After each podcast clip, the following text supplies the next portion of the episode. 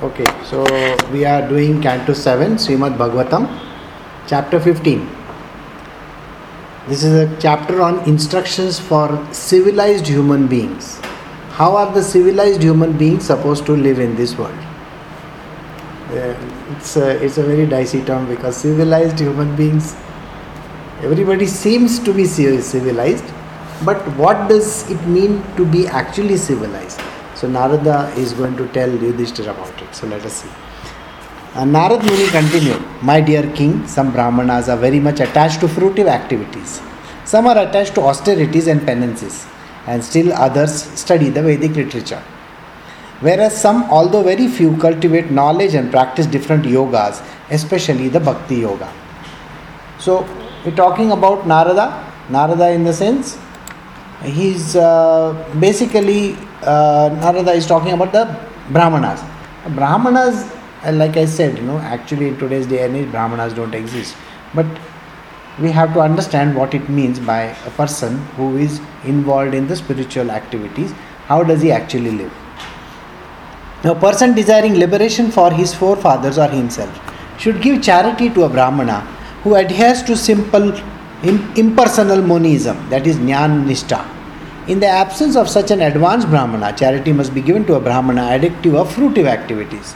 So, those who are the worshippers of the divine, that is from the knowledge perspective, such type of people, those who are the knowers of Brahma from the knowledge perspective, hmm, those have to be given something.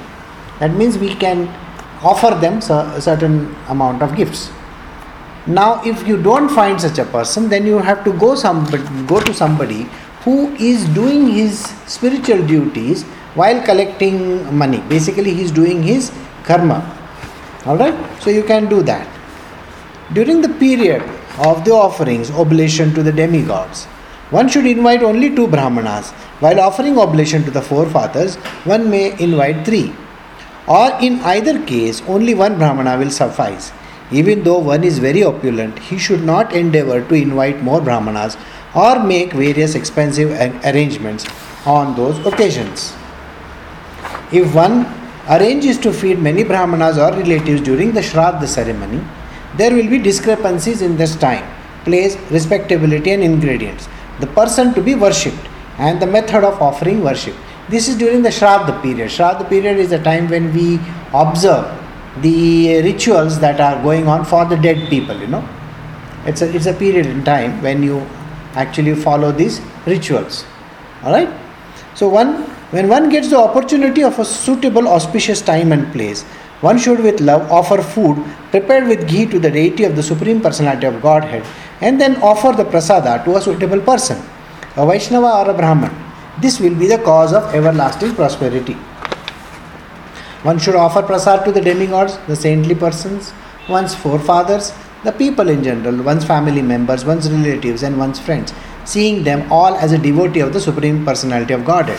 A person fully aware of religious principles should never offer anything like meat, eggs, or fish in the Shraddha ceremony.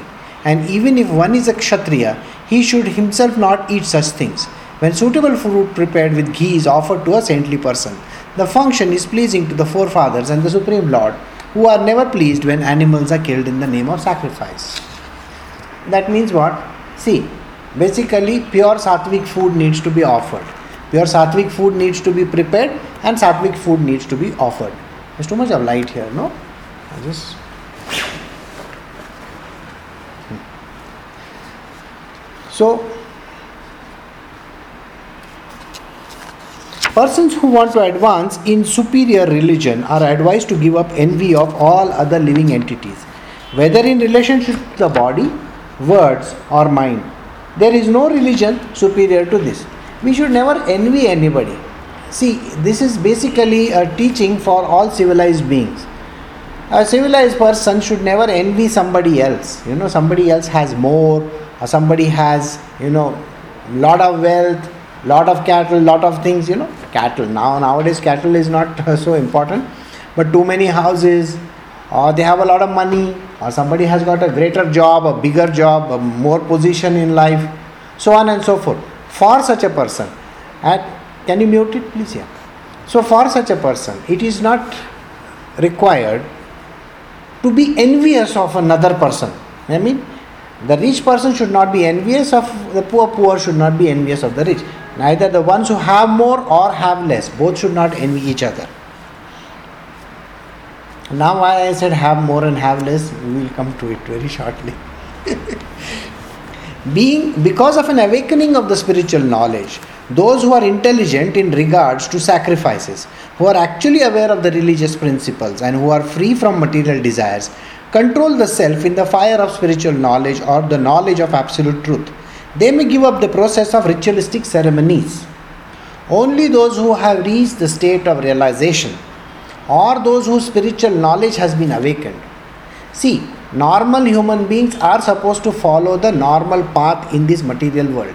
That means every ceremony, everything that you are supposed to do for your, you know, in your own house or wherever, you are supposed to do. But only when you reach the state of spiritual perfection, that time you can just drop the whole thing, does not really matter. Upon seeing the person engaged in performing the sacrifices, animals meant to be sacrificed are extremely afraid, thinking this merciless performer of sacrifice, being ignorant of the purpose of sacrifice and being more satisfied by killing others, will surely kill us. Therefore, day by day, one who is actually aware of religious principles and is not heinously envious of poor animals should happily perform daily sacrifices and those for certain occasions with whatever food is available easily by the grace of God. So, it is advised to follow a certain rules and regulations that are laid down even by the you know by the brahmanas by, by basically the vedic shastras that are there. There are five branches of irreligion appropriately known as irreligion or vidharma. That means that is not following the spiritual path or religious path religious principles for which one is unfit.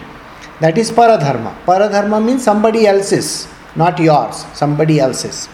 Pretentious religion, that is abhasa. We, we create an illusion that you know. You know, creating an illusion. I know everything, whereas the person has absolutely no knowledge about it. Analogical religion, upadharma we have a religion wherein you know we create a kind of a replication. Like you have you know your hard drive replication you do exactly something like that. You replicate the things that happen in the material world and say oh this is how it is. No you cannot do that as well.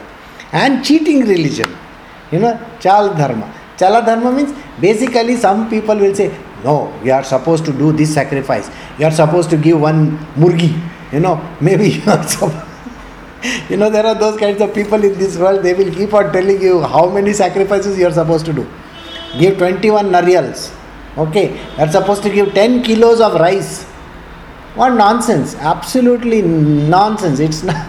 It's not. You think the gods are going to eat that rice or what? Basically, you are supposed to put some little. It is a sacrifice. Sacrifice means what? Only so much. But what these people do is they will come and they will tell you you're supposed to keep 5 kilos of this. You know, get 2 kgs of ghee. Well, the gods are not going to be bothered with your 2 kg of ghee. Just little ghee is enough. You know, when you are doing this pujas and all that, they give you one very long list. And then they will tell you some rituals. You know, uh, in very strangely, you will find that people, there are these people hand in hand they work like they will tell you, you know, oh, you have got this Sarpa dosha and this one, that dosha and this dosha and Rahu and Ketu and God knows all those kind of things. Okay, suppose you are, that means you are supposed to go to that place and get it removed. Tell me something in today's day and age, you are staying, you are staying in some foreign country or some very big place what kind of doshas are going to be there unless and until you go and eat the doshas from outside then that uh, loose motions will be there otherwise no dosha tosha and all that okay? Please understand. No doshas. So don't bother about all those doshas in this world. No nothing is going to happen okay? Nobody follows the proper religion not even the people who are doing the puja. So why are you bothered about it? Just pray very nicely to the divine. You know, surrender at the feet of Krishna and you don't have to bother about anything. All right. So there are five religions that we just discussed. Religious principles that obstruct one's from following one's religion is called vidharma. Religious principles introduced by other others are called paradharma. Other people, like say for example, some rulers which come from outside. In India, we have had a lot of rulers. That is, Alexander came from the north. Okay, he came from the northeast, a northwest. So he brought his religion. Okay. After that came Genghis Khan. He brought his religion from Mongolia. Okay. After that came the Islamic people. That is the ones who came from Mughals. You know, Mughals. They brought their religion. After that, the Britishers and the Christians, all they came. They brought their religion. Everybody brings their religion, and everybody is supposed to change to that religion and follow that religion. That is something which is not advised. Why should you follow some other religion? Your religion is more than enough. Religion is nothing but thinking about God only. Why you want to follow any religion for that matter? Religious principles introduced by others are called paradharma. A new type of religion created by one who is falsely proud and who opposes the principles of the Vedas is called upadharma. That means somebody coming and telling you that your religion is not good. This happened during the time of Buddhism. The Buddhist people I mean, during the time of Buddha, when Buddha came and introduced the religion of his own, he told that Hinduism is corrupt, it's not good religion. And that is the reason why everybody, those who were there in India, they started converting into becoming a Buddhist. So, these are the things that happen. An interpretation by one's jugglery of the words is called chaladharma. Alright? A pretentious religious system manufactured by one who willfully neglects the prescribed duty of his order of life is called abhasa, a dim reflection of the false similarity. Abhas, means somebody who creates an illusory type of a thing. Hmm? But if one performs the prescribed duties of this particular ashrama or varna, why are they not sufficient to mitigate all material distresses? See, your religion, your own varna, dharma, and all that, they will definitely remove all the problems associated with this Okay, so don't bother about getting into those kinds of illusory things. Hmm? Even if a man is poor, he should not endeavor to improve his economic condition just to maintain his body and soul together or to become a famous religionist. Just as a great python, although lying in one place, not endeavoring for his livelihood, gets the food his need to maintain body and soul, one who is desireless also obtains his livelihood without endeavor. That means what? Just because somebody is offering you sops, you know, you join and I will give you better options. There are lots of people. You should read the newspapers, you know uh, there are lots of people who have said, you know, please come join me. I will, I will give you a new pathway towards God. These are crooks. They should, you should avoid those kind of people. Not get carried away by what they say, because it's not going to work. It, it's, it's a stupidity. You should use your common sense and not get into, into it. Because then what will happen is you are after money or after some sort of a, you know, benefit. That is what you should avoid one who is content and satisfied, and who links his activities with the Supreme Personality of Godhead, residing in everyone's heart, enjoys transcendental happiness without endeavoring for his livelihood. Where is such happiness for a materialistic man who is impelled by lust and greed, and who therefore wanders in the direction with all direction with a desire to accumulate wealth? What are the two most important problems in a human being? That is Kamini Kanchan as described by Ramakrishna Paramahansa. What does it say? Lust and greed. These are the two important problems which are there in every human being. We have to not fall prey to these kind of things. Alright? For a person who has suitable shoes in his feet, there is no danger even when he walks on pebbles and thorns. For him, everything is auspicious. Similarly, for one who is always self satisfied, there is no distress indeed. He feels happiness everywhere. See, we always say, now you need to be satisfied with what you have. You need to be satisfied. God has given you sufficient. Whatever that is given by God, He has definitely given with an intention that you know you should be happy in what you are getting. So that is the idea. We should always be satisfied. It is like a person who is wearing shoes and walking in hot sand, or he is walking in the jungle. You know, all those thorns will go. But if you are wearing shoes, you will be protected. It's exactly like that. If you are wearing these shoes, of your own wants and needs which have been satisfied, you will be okay. But the moment you need, remove your shoes and you walk barefoot, hot sand will burn you or the thorns will catch you, something like that will happen, for which you will demand shoes, isn't it? You will want shoes. My dear king, a self satisfied person can be happy even with only drinking water. However, one who is driven by the senses, especially by the tongue and the genitals, must accept the position of a household dog to satisfy his senses. Normally, what happens is a person runs after things, but most of the time you will find that God doesn't give too many things. He gives only that which is necessary for the person. So you need to be satisfied with it, is what Narada is saying. But if you want too many things, I want this, I want that, I want this, I want that, too many desires, then there are two things which a person has to succumb to. What are the two things that a person has to succumb to? The tongue and the genitals. Okay? You literally become like a dog, you know. And because of which, you know, they say, na, bhuke pet ke liye kuch bhi karega aadmi. So it's like that, you know, for an empty stomach, a person will do anything. That basically lust and greed will come into the picture. So the man will be doing willing to do anything for the senses. Because of greed for the sake of the senses. The spiritual strength education austerity and reputation of a devotee or a brahmana who is not self-satisfied dwindle and his knowledge gradually vanishes. Those who have tried to learn spirituality has been with a guru and has learnt certain things. Normally when the person falls down to that level or by carried away with the senses. You know what happens? The knowledge which has been gained over a period of time. See, the spiritual strength which the person has got, education which they have got, austerity which they have got, a reputation of a devotee, all these go away from that person. It completely dwindles, it becomes lesser, lesser, lesser, lesser, lesser, and it vanishes one day. The strongly bodily desires and the needs of a person disturbed by hunger and thirst, are certainly satisfied when he eats. Similarly, if one becomes very angry, the anger is satisfied by chastisements and his reactions. But as for greed, even if a greedy person has conquered all the directions in the world or has enjoyed everything in the world, still he will not be satisfied. Those who are greedy, I want more, I want more, I want more. That person will never be satisfied, come whatever may. Anger, you know, somebody who has got anger, after some time, the anger cools down, at least a little bit, little bit, little bit. Because the person will start thinking and he will calm down. But this thirst for money or power or sex or whatever, this will never go away from a person.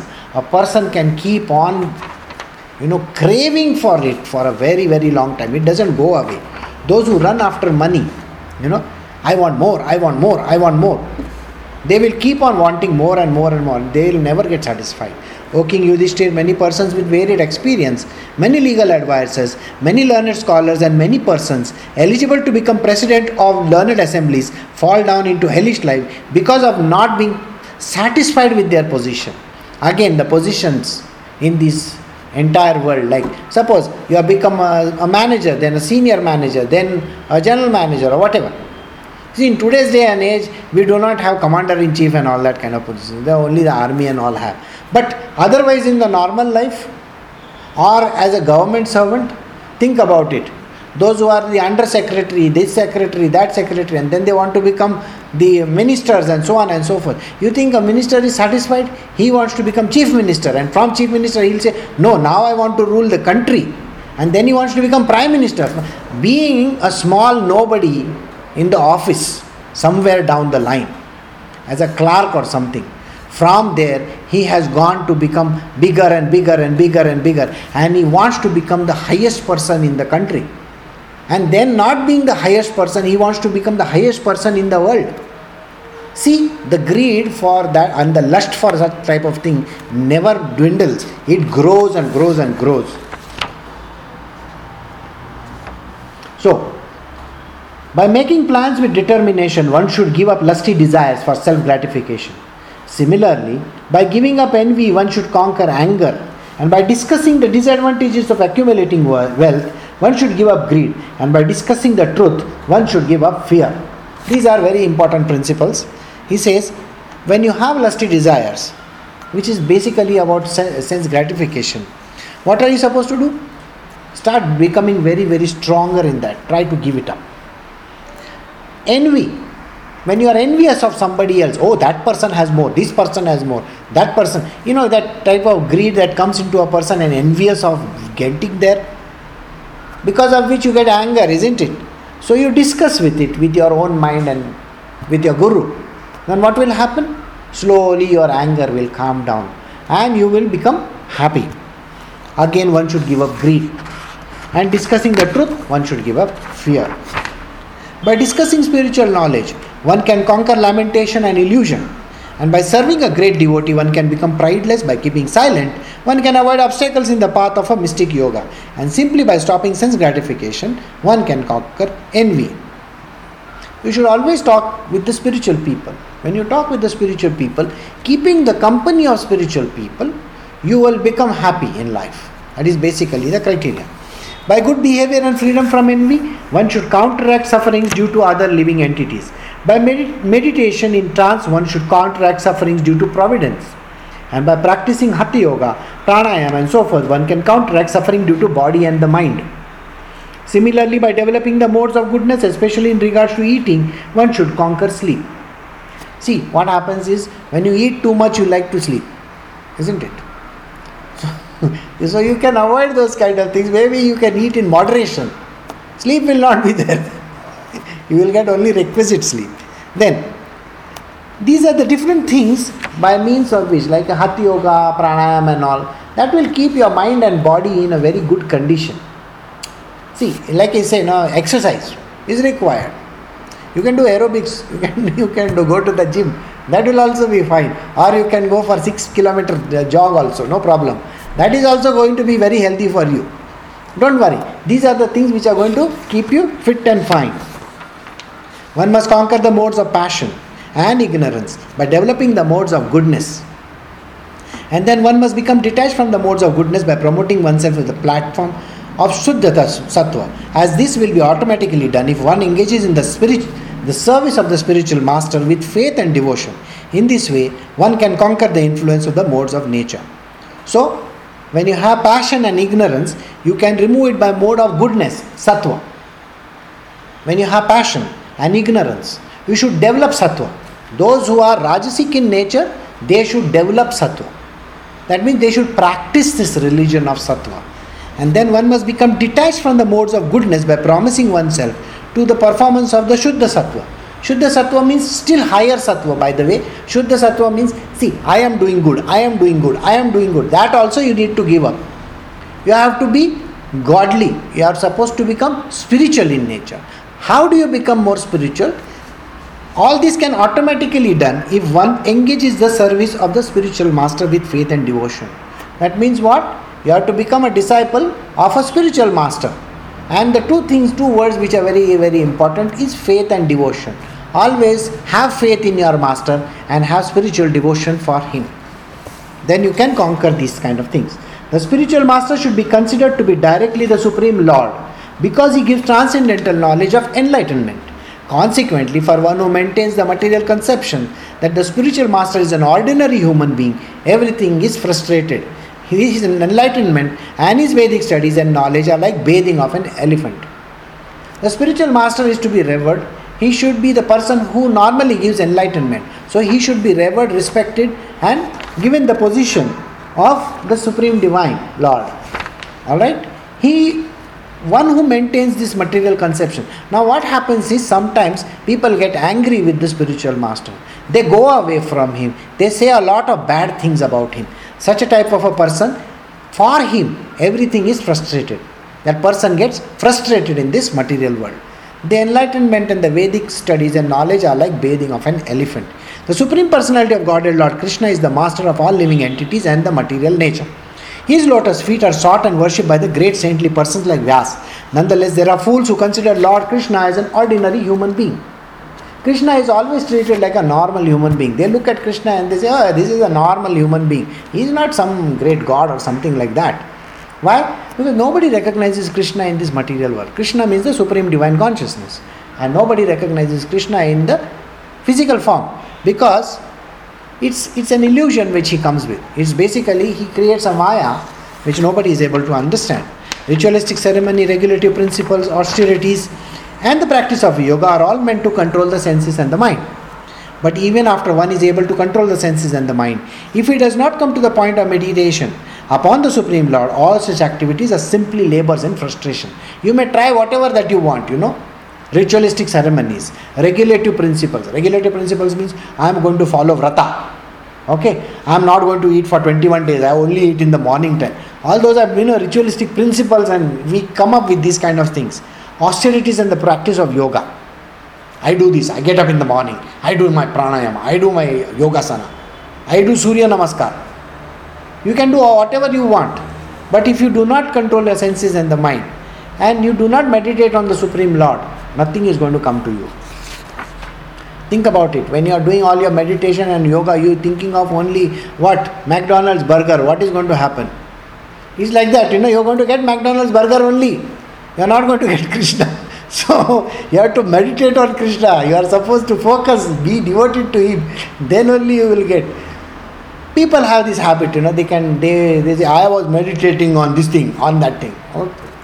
As professional activities of the business profits cannot help one in spiritual advancement, but are a source of material entanglement. The Vedic ritualistic ceremonies cannot help anyone who is not a devotee of the Supreme Personality of Godhead. One who desires to conquer the mind must leave the company of his family and live in solitary place free from contaminated association. To maintain the body and soul together, he should beg as much as he needs for the bare necessities of life. You will find that in my world also. There are those people who are actually following this path in a very, very natural way. They don't realize that actually they are following. The person actually stays alone. He's alone, he's not there with the family at all. There is no family association. And most of the time he is in the red You'll find his card is overdrawn, no money in the bank. Always people are asking him for money. This is how. And many a times you have to take money from somebody else to play somebody else. This, this is how it works, by the way. You will not have this understanding, but if you actually look at it, this line is very much valid in today's day and age as well. Hmm? My dear king, in a sacred and holy place of pilgrimage, one should select a place in which to perform yoga. Yoga is union with God. The place must be level and not too high or low. One should sit very comfortably, being steady and equipoised, keeping his body straight and thus being chanting the Vedic pranava. That means many a time meditation needs to be done on the Supreme Divine Lord. While continuously staring at the tip of the nose, a learned yogi practices the breathing exercise through the technical means known as Puraka, Kumbhaka, and Rechaka. Now, these are certain practices which, those, if you really want to know them, I can teach you. It's not a difficult task controlling inhalation, exhalation, and then stopping them both. You know the practice of taking breath, holding it, releasing it, again in a form, holding it, then you know that kumbhaka is the gap between the two. Hmm? In this way, the yogi restricts his mind from material attachments and gives up all mental desires. As soon as the mind, being defeated by lusty desires, drifts towards feeling of self sense gratification, the yogi must immediately bring it back and arrest it within the core of the heart. So, this is the technique which is given by Narada. He is also just practicing, even in the Bhagavad Gita, the same thing is mentioned. You can practice it, not that you can't, but like he said, you know, it can be practiced by somebody, but if you are basically a devotee of the Lord, then you just be a devotee of the Lord. Don't bother about all these things. When the yogi regularly practices in this way, in a short time his heart becomes fixed and free from disturbances like a fire without flames and smoke. When one's consciousness is uncontaminated by material lusty desires, it becomes calm and peaceful in all activities, for one is situated in eternal bliss, blissful life. Once situated in this platform, one does not return to materialistic activity. Those who are truly and dearly interested in this kind of thing, that is going towards reaching the sense straight, you know, to spiritual perfection, they can follow this path. But in today's day and age, even if you follow this path, you will still be hungry. You will still think that I need food. You will still think that I, I cannot be sitting in one place. I need an AC. I need a heater. I need something. I need all that is going to come. It's like slightly a difficult task, but it's the best task is to the best path is only for following the path of devotion. One who accepts the sannyasa order now nobody has accepted a sannyasa order. Sannyasa order is the one who has renunciated, who has given up everything and gone away. Okay? Such type of person we do not have in our group. Gives up the three principles of materialistic activity in which indulges in the field of household life namely religion, economic development, and sense gratification. One who first accepts sannyasa but then returns to such materialistic activity is called vantasi, or one who eats his own vomit. He is indeed a shameless person. Now there are many people in my, uh, there were certain people in my group who kept on saying that I am a sannyasi. Sannyasi means giving up all the material things. Basically, you cannot have a family. Okay. Secondly, you are not supposed to bother about religious development, whatever that, economic development. That means you are not even supposed to earn for your own living. Your livelihood is not supposed to come directly. Or sense gratification. You cannot go and, you know, wear good clothes, drive a car around, do all those kind of things which are necessary, you know, unnecessary. The person who is a sannyasi walks barefoot, wears a single pair of cloth, washes the same, comes back, wears the same thing, is oh, begging for food and all those kind of things. You are not allowed to do any of those things. But if you have said that you are a sannyasi, and later on you go back into your material world, and then you become a material materialistic person, accepting materialistic life. That means taking up a family and you know earning your money and so on and so forth. That person is called vantasi. Basically who has given up that kind of a life. It is like the one who eats his own vomit. He is a shameless person. So first and foremost never try to go on that path. And even if by chance if you ever go don't come back that is how it is mentioned it's not right but who can remain like that? Everybody is bothered by their own stomach, isn't it?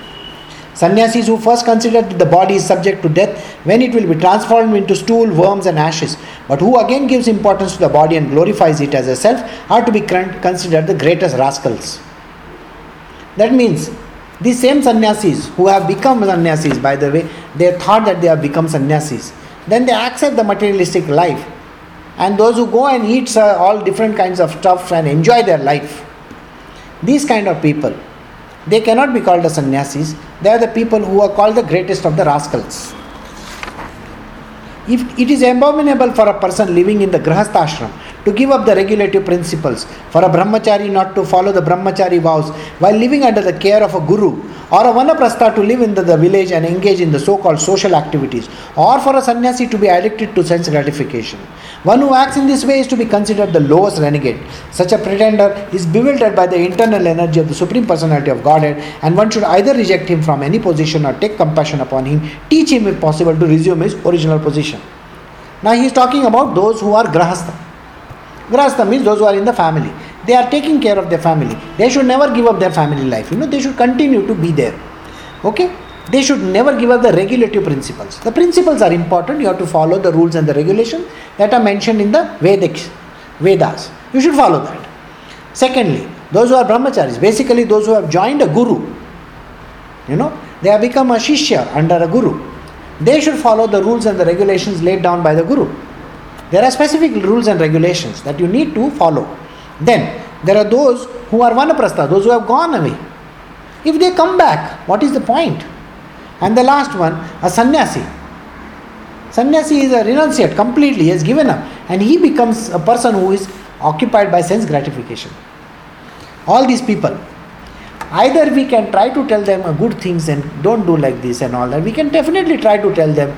The guru can also try to correct this kind of people. But if they do not want to, there is nothing in this world that can, you know, make these people fall down on this earth. The human form of the body is meant for understanding the self and the supreme self. The supreme personality of Godhead, both of whom are transcendently situated. If both of them can be understood when one is purified by advanced knowledge, for what reason and for whom does a foolish greedy person maintain the body for self gratification? Understand those who are on the spiritual path. Why are you given this body? That's the most important thing. You should know why you, this body has been given to you. This body has been given for a specific purpose. The purpose is to reach God to do God's work in this world. God has given us certain jobs. You know, that is called swadharma. We, it's our dharma. We are supposed to do our jobs, what, whatever God has given us. So let us follow those paths and follow it to the T. That is thing which has been granted to us. But there are people who are bothered about their food and various other things. No, those are the people who are running after sense gratification. I'm sorry, those kind of people are not suitable. Transcendentalists who are advanced in knowledge compare the body, which is made up of the order of the Supreme Personality of Godhead, as a chariot. The senses are like the horses. The mind, the master of the senses, is like the reins. The object of the senses are the destinations. Intelligence is the chariot driver, and the consciousness, which spreads throughout the body, is the cause of bondage in this material world. The spiritual master will teach you that your body is the chariot. Ratha, Dasharatha, right? Like that. This body is a Ratha. And then there is a consciousness, there is the senses, all these are there. Everything has been explained to you. All the five senses have been explained, where the gods are situated, everything, all this knowledge has been given to you. So treat it like that. That is the way in which you can get rid of your material bondage in this world. The ten kinds of air acting within the body are compared to the spokes of the chariot wheel. And the top of the bottom of the wheel itself is called religion and irreligion. The living entity is the bodily a concept of life is the owner of the chariot. The Vedic mantra pranava is the bow. The pure living entity himself is the arrow and the target is the supreme being. So this is a description of how you can treat your body. In the conditioned stage, one's conception of life are sometimes polluted by passion and ignorance. Passion and ignorance. You know, ignorance is related to tamas and passion is related to rajas, which are exhibited by attachment, hostility, greed, lamentation, illusion, fear, madness, false prestige, insults, fault finding, deception, envy, intolerance, passion, bewilderment, hunger, and sleep. Those who are on these two pathways, you know, which are the ones? Rajas and Tamas. People, those who are ruled by Rajas and Tamas, these are the things which are actually ruling that kind of a person. All these are enemies. Sometimes one's conceptions are also polluted by goodness. These conceptions are also polluted by goodness. Sattva also a little bit comes into the play. You may become slightly better in that. You are a better villain in this world. Okay? So that's all. As long as one has to accept a material body with the different parts and paraphernalia which are not fully under one's control, one must have the lotus feet of the superiors, namely spiritual master and the spiritual master's predecessors. By their mercy, one can sharpen the sword of knowledge, and with the power of the Supreme Personality of Godhead's mercy, one can then conquer the enemies mentioned above. In this way, the devotee should be able to merge into his own transcendental bliss, and then he may give up his body and resume his spiritual identity. Those who have fallen down on this path of whatever these, you know, various things, the 20, 30 other things that I mentioned just now, the only way of redemption is to catch hold of a spiritual master to be his disciple, to be his devotee, to serve him very well, so that you will be able to get rid of this kind of material defacement, the things that are going to spoil this life of yours. And then you can reach the transcendental bliss by following the pathway. That means your spiritual master and his masters. Okay, he also has somebody to actually look forward to. Follow that path, come to that spiritual life, and get rid of all these contaminations that are there.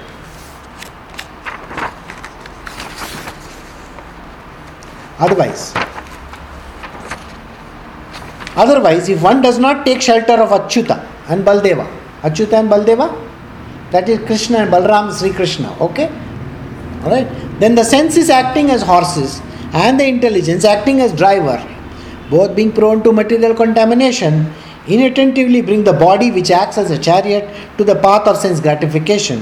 When one is thus attracted again by the rogues of vishaya, that is, eating, sleeping, mating, the horses and the chariots, drivers are thrown into the blinding dark well of material existence, and one is again put into dangerous and extremely fearful situations of repeated births and deaths.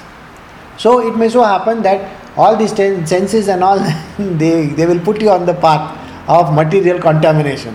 That means you will be driven by material nature, saying that I want this, I want that, I want to get married. So many things you know, will come in your way. Then you are finished. Okay. Then you have your cycle of birth and death coming back. You are signing on the dotted line. Okay, of your birth and death. According to Vedas, there are two kinds of activities. Pravritti and Nivritti. Pravritti activities involve raising oneself from a lower to a higher condition of materialistic life, whereas Nivritti means cessation of material desires. Pravritti, progression. We are progressing from one stage to the other, from 100 rupees to 1000 rupees to from 1000 to 10,000, like that. You know, your progression. Nivritti is getting out of all this nonsense. I don't want anything that. Through pravritti activities, one suffers from material entanglement. Some 10, 100, 1000, 10,000 lakhs, you know. Person is entangled. From lakh he wants 10 lakh, and from 10 lakhs he wants crore. From crore he wants more. Like that. It keeps on growing. So that is pravritti. And he gets trapped in the material world. Nivritti, and by nivritti activities, one is purified and becomes fit to enjoy eternal blissful life. Nivritti will take you towards God, pravritti will take you towards material entanglement. Have you, have you noticed there is no devil in this? See, in, our, in, in any of the spiritual texts written over here, nowhere it is mentioned that you are going to the path of the devil. You know why? Devil is you only. the devil is in you. There is no devil outside. Okay? Okay, and that is the reason you can fall down on the path, and falling down on the path means going on the wrong way. That is the devilish path. So don't bother about it. There are no Rakshasas and all these. The Rakshasa is in you only. You can go and fall down and become a Rakshasa yourself, does not matter. You're not actually going to grow two teeth and horns and going to. No, nothing nothing like that. What is going to happen is you are going to become having a vritti, a nature like that, villainous nature Villainous nature, I want more. Like that. Alright? The ritualistic ceremonies and sacrifices known as Agnihotra Yagya, Darsha Yagya, Purnamasa Yagya, Chaturmasa Yagya, Pashu Yagya, Soma Yagya are all symptomized by the killing of the animals and the burning of various valuables. Especially food grains, all for the fulfillment of material desires and the creation of anxiety.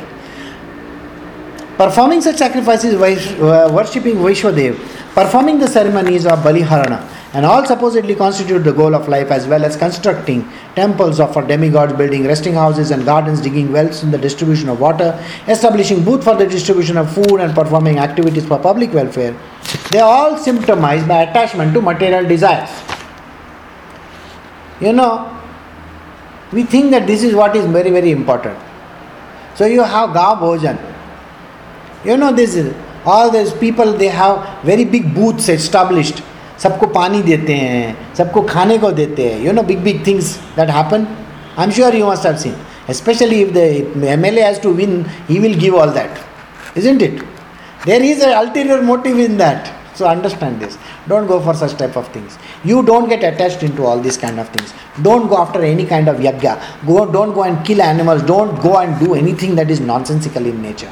Don't run after material things. Don't go, oh, if you get this, if you do this, you will get this. There are people in India who will sell a chakra for 5 lakh of rupees so that you can get more money. Sorry, sir, you are going to become a chakram. Chakram means mad by falling into that chakra of that chakra. Okay, don't get into that. Okay, so if you get into that, see what he is saying. Narada is telling you, don't get entangled in any of these things. Don't go for that public, you know, public feeding. I fed 500 people today. Sir, 500 ने घर का आदमी भूखा है उसको दो पहला got it your mother father or somebody is very very bukka you give that person it would mean that you have served 500 people don't go running after people your neighbor you can feed okay the person is poor feed that person all right you don't have to go and give some dan punya and all that don't even try no distribution of food and all. If you have too much, then you can give it to somebody who is absolutely poor. Don't give it to these kind of crooked people. Don't go and donate things in such type of places. Don't ever try. My dear King Yudhishthir, when oblations of ghee and food grains like barley and sesame are offered in sacrifices, they turn into celestial smoke, which carries one to successive higher planetary systems like the kingdom of Dhuma, Ratri, Krishna Paksha, Dakshinam, and ultimately the moon. Then, however, the performance of sacrifice descends again to earth to become herbs, creepers, vegetables, and food grains. These are eaten by different living entities and turned to semen, which is injected into female bodies. Thus, one takes birth again and again. I know this seems like a very odd kind of a thing. Okay? Okay, let me give you an idea. There is one person called Bill Nye. I don't know whether you have heard of him. Now, this person says we are all made from cosmic dust. The dust which comes from cosmic space, okay? Then there are very great exponents of religion. Okay? They will tell you we have come from outer space. Sir, outer space only, no. When you burn some things, it will go in the air like dust. It then falls down. It is mixed with cosmic dust also, no? Alright? And so when it falls down, what will happen is it will go in the plants, and the plants will have that same DNA, RNA, or whatever you want to, and that human beings will eat. Naturally, when you eat something, you are going to get that disease, isn't it? Now, if you think this, I am talking bullshit and nonsense. Do you know why the, uh, the governments all over the world are not allowing GM plants? Those who are farmers will understand. Genetically modified plants. You know, the tomatoes are red, red in color. You think they have become red because uh, they have become uh, pakka and all that. Sorry, sir, it is only dye. If the mangoes have become yellow, yellow, nice one. They are not yellow, yellow, they are dirty yellow. Why? Because they got genetically modified. All right, so don't get carried away by that. The genetically modified things enter into our body. Finally, you are going to give a seed to some woman, no, in the form of semen. Sir, you think the cement doesn't contain all those things, GM modified and all that. Naturally, if you are if you are taking a, a mango or something which doesn't have brains, so the child which is going to come out in the future from that lady is going to be brainless child, autistic child, and all the things that are there. You you will feel you know okay how why what is this? Isn't it like this smoking? It causes cancer. The cancer can definitely spread today aids as a disease there is a problem there h1n1 you know all these kind of things that are happening in this world isn't that telling you something all this happens because all the cosmic dust सब ऊपर से नीचे आया फिर वो cement बन गया but we think that this is all nonsense you know it doesn't seem like nonsense so bill nye is right in his own way okay we are all genetically modified creatures we have come from outer space tomorrow we will have two antennas sticking out of our heads and then we'll communicate telepathically with each other then uh, chitti doesn't have to go somewhere and connect to the internet his antenna will connect directly what all right a twice born Brahmana Dvija gains his life by the grace of the parents through the process of purification known as Garbhadana. Uh, am I right? Yes. There are also other processes of purification until the end of life where the funeral ceremony, that is Antyasti Kriya, is performed. Thus, in due course of qualified Brahmana becomes uninterested in materialistic life, activities and sacrifice, but he offers the sensual sacrifices in full knowledge into the working senses which are illuminated by the fire of knowledge. The Dvija, basically those who follow the spiritual path. When they meet their master, oh, by the way, this line is modified by me, okay, just now. Think about it like this. When you meet your spiritual master and when he initiates you into his dharma, basically initiation happens. You are given the Kan mantra, you are definitely on the path. At that point in time, at that point in time, you are called a twice born. Because now you are no longer your whole body is no longer with you. You are not the one who was there in the body before. Now you are a new person see those who uh, those who become a sannyasi and all that you know they have to shave their head remove their clothes take a bath and come back and they are given a new name okay swami raj kumarananda or something like that will be there tomorrow okay so something like that some new name will be given that time you are twice born that time you are given a new name because your old body is dead. So sometimes these kind of activities are done. All right. I will complete it today. All right. So you you may have to wait five ten minutes. The mind is always agitated by waves of acceptance and rejection. Therefore, all the activities of the senses should be offered into the mind, which should be offered into one's words. Then one's word should be offered into the aggregate of all alphabets, which should be offered into a concise form Omkara. Omkara should be offered into the point Bindu, Bindu into the vibration of the sound, and the vibration into life air. Thus, the living entities, who is all that remains, should be placed in Brahma, the supreme process, most supreme. This is the process of sacrifice. Offering one into the other. It is literally like, you know, telescopic cable. You know, telescope? you know, on top of your uh, car that tick tick tick tick it, it goes up, you know, huh? antenna like the telescopic antenna. One is fitting into the other, other. So when you close it, it will become only so much. And you pull it out, it becomes big. So everything telescopes into Brahma, right? So he is mentioned over here. What are the techniques? These techniques are simple, but I mean complicated also because if you are not on the path, then it's very very complicated. Don't understand. It's like offering one into the other. All right. So let me not confuse you over here. So if you really want to know sometime in the future, I will give you an idea about how this is done. On the path of ascent, the progressing living entity enters the different worlds of fire, the sun, the day, the end of the day, bright fortnight, full moon, passing of the sun in the north, along with the presiding demigods. When he enters Brahmaloka, he enjoys life of millions of years, and finally his material designation comes to an end.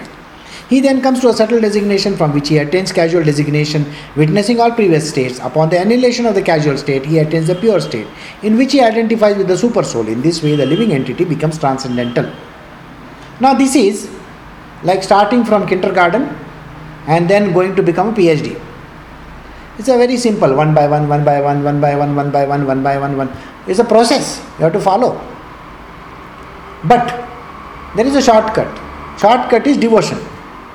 And no, no process is required. You don't need graduation also. See that devotion.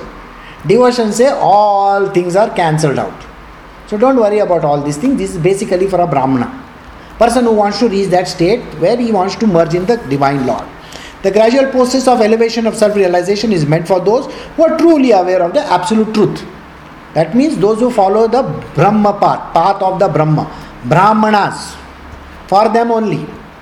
After repeated birth on this path, one is known as Devayana. One attains these consecutive stages, one who is completely free from all the material desires, being situated in the self, needs not traverse the path of repeated birth and death. Even though situated in the material body, one who is fully aware of the path known as Pitrayana and Devayana, and thus open their eyes in terms of Vedic knowledge, is never bewildered in the material world. In the material path, you know, when we are going up, up, up, up, up, there is a path which goes towards gods, there is a path which goes towards their deities. So, whichever path that you go on, you can follow that path and go towards that particular domain. The aeons and archons and all those kind of stuff. Okay, so you can go backward or forward, whichever way you want, this side, that side, or left or right, दोनों जा सकता है. After all, the earth is round, no? इधर से चालू करेगा उधर आएगा उधर से चालू करेगा इधर ही आएगा राउंड उधर ही आने वाला है end of the day you will still be here only one who exists internally and externally at the beginning and the end of everything and all living beings as that which is enjoyable and thus enjoyer of everything superior and inferior is the supreme truth. He always exists as knowledge and the object of knowledge and expansion and expression and the object of understanding as darkness and light. He thus the supreme lord is everything. People think that the material being is not the lord that human beings cannot be that in this world god is not in everything God is in everything, God has become everything. So don't worry about where He is or what He is. Even a nature, even the way it behaves, even the birds, the animals, everything is a form of the Lord only. Alright? You should understand this. Although one may consider the reflection of the sun from a mirror to be false, it has a factual existence. Accordingly, to prove by speculative knowledge that there is no reality would be extremely difficult. See, many a times, you know, we think that this body is unreal, body is unreal, body is unreal. We keep on saying this, no? Sir, that is one way of trying to reach reality. This is another way. Don't don't say no to this body also. Body is a pathway to reaching God. So don't misuse it and don't say something bad about the body also. It's given, it's a vehicle. A vehicle to go from one place to the other. Without vehicle, can you go? No, no. So the vehicle is important, the body is important, the mind is important. It's going to take you towards God only. In this world, there are five elements earth, water, fire, air, ether, but the body is not a reflection of them, nor a combination or transformation of them, because the body and its ingredients are neither distinct nor amalgamated. All such theories are insubstantial. So people who say no, the body is an illusion, body is an illusion, they are talking bullshit and nonsense. See, for a certain Brahmana, for the path which he needs to be followed, for them it is okay they can follow that path. But for material person, understand the body is real. It is con- composed of parts. Parts are made up of God only. Don't worry. Because the body is formed of five elements, it cannot exist without the subtle sense objects. Therefore, since the body is false, the sense objects are naturally false or temporary. And this is how they look at it. Okay? When a substance and its parts are separated, the acceptance of similarity between one and the other is called illusion. While dreaming, one creates a separation between existence and wakefulness and sleep. It is in such a state of mind that the regulative principles of the scriptures, consist, consisting of injunctions and prohibitions, are recommended. For those people who follow this kind of an intellectual path, for them, this kind of thing is recommended. Please know that. Alright? After considering the oneness of existence, activity, and paraphernalia, and after realizing the self to be different from all the actions and reactions, the mental speculator Muni, according to his own realization, gives up three states of wakefulness, dreaming, and sleep. When one understands that results and causes are one and that duality, hmm.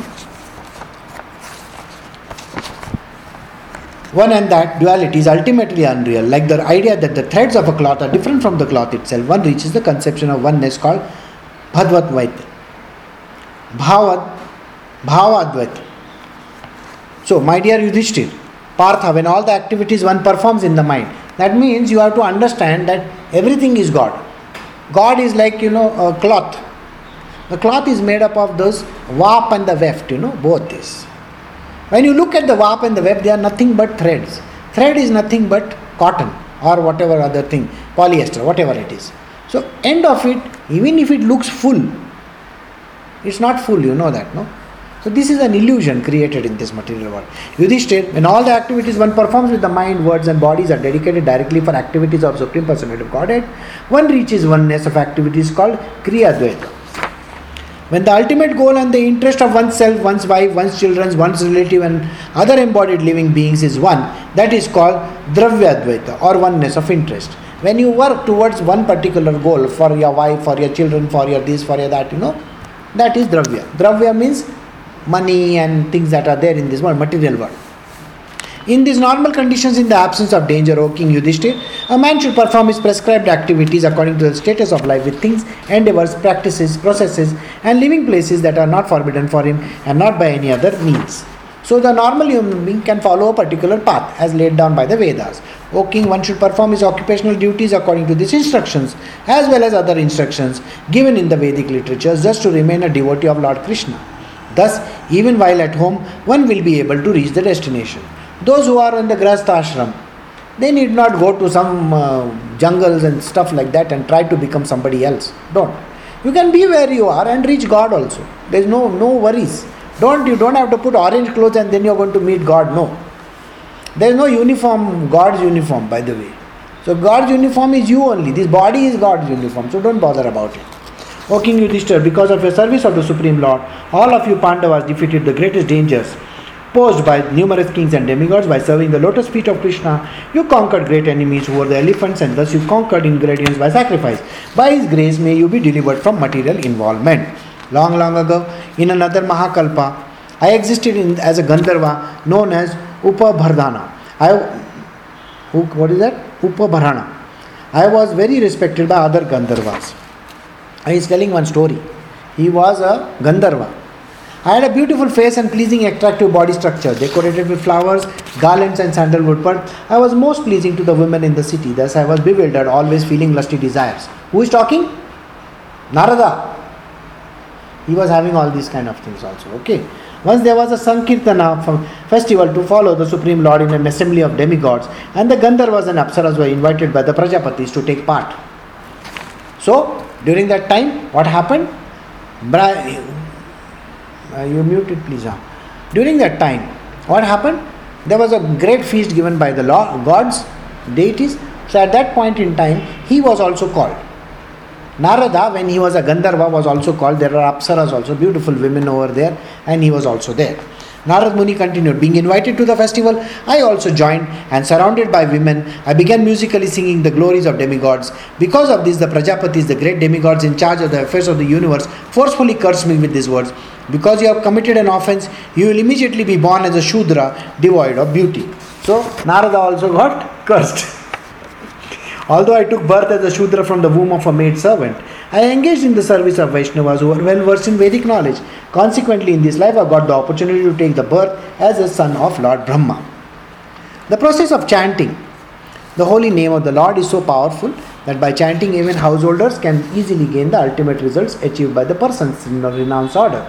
Maharaj Yudhishthira, I have now explained to you the process of religion. So you can also do japa. By japa also, your mind will be focused in that one place, so you will reach God. My dear Yudhishthira, you Pandavas are so fortunate in this world that many, many great saints who can purify all the planets of the universe come to your house like an ordinary visitor. Furthermore, the Supreme Personality of Godhead Krishna is living confidently with you in your house just like a brother. How wonderful it is that Supreme Personality of Godhead, the Parabrahma Krishna, who is sought by great, great sages for the sake of liberation and transcendental bliss, is acting as your best well wisher, your friend, your cousin, your heart and soul, your worshipable director, and your spiritual master. So, he is saying, See, Krishna is there with you. He is there in all these forms. Present here now is the same Supreme Personality of Godhead, whose true form cannot be understood even by such great personalities as Lord Shiva or Lord Brahma. He is realized by devotees because of unflinching surrender. May the same personality of Godhead, who is the maintainer of his devotees and who is worshipped by silence, by devotional service, and by cessation of material activities, be pleased with us. So he's just saying the final prayer to him. Sukdev Goswami said Maharaj Yudhishthir, the best member of the Bharat dynasty, thus learned everything from the description of Narad Muni. After hearing these instructions, he felt great pleasure from within the heart and in great ecstasy, love, and affection, he worshipped Lord Krishna. Narad Muni, being worshipped by Krishna and Maharaj Yudhishthir, bade them farewell and went away. Yudhishthir Maharaj, having heard that Krishna, his cousin, is the Supreme Personality of Godhead, was struck with wonder. On all the planets, naturally, he is struck with wonder because he doesn't know that Krishna was the true Supreme Parabrahma there.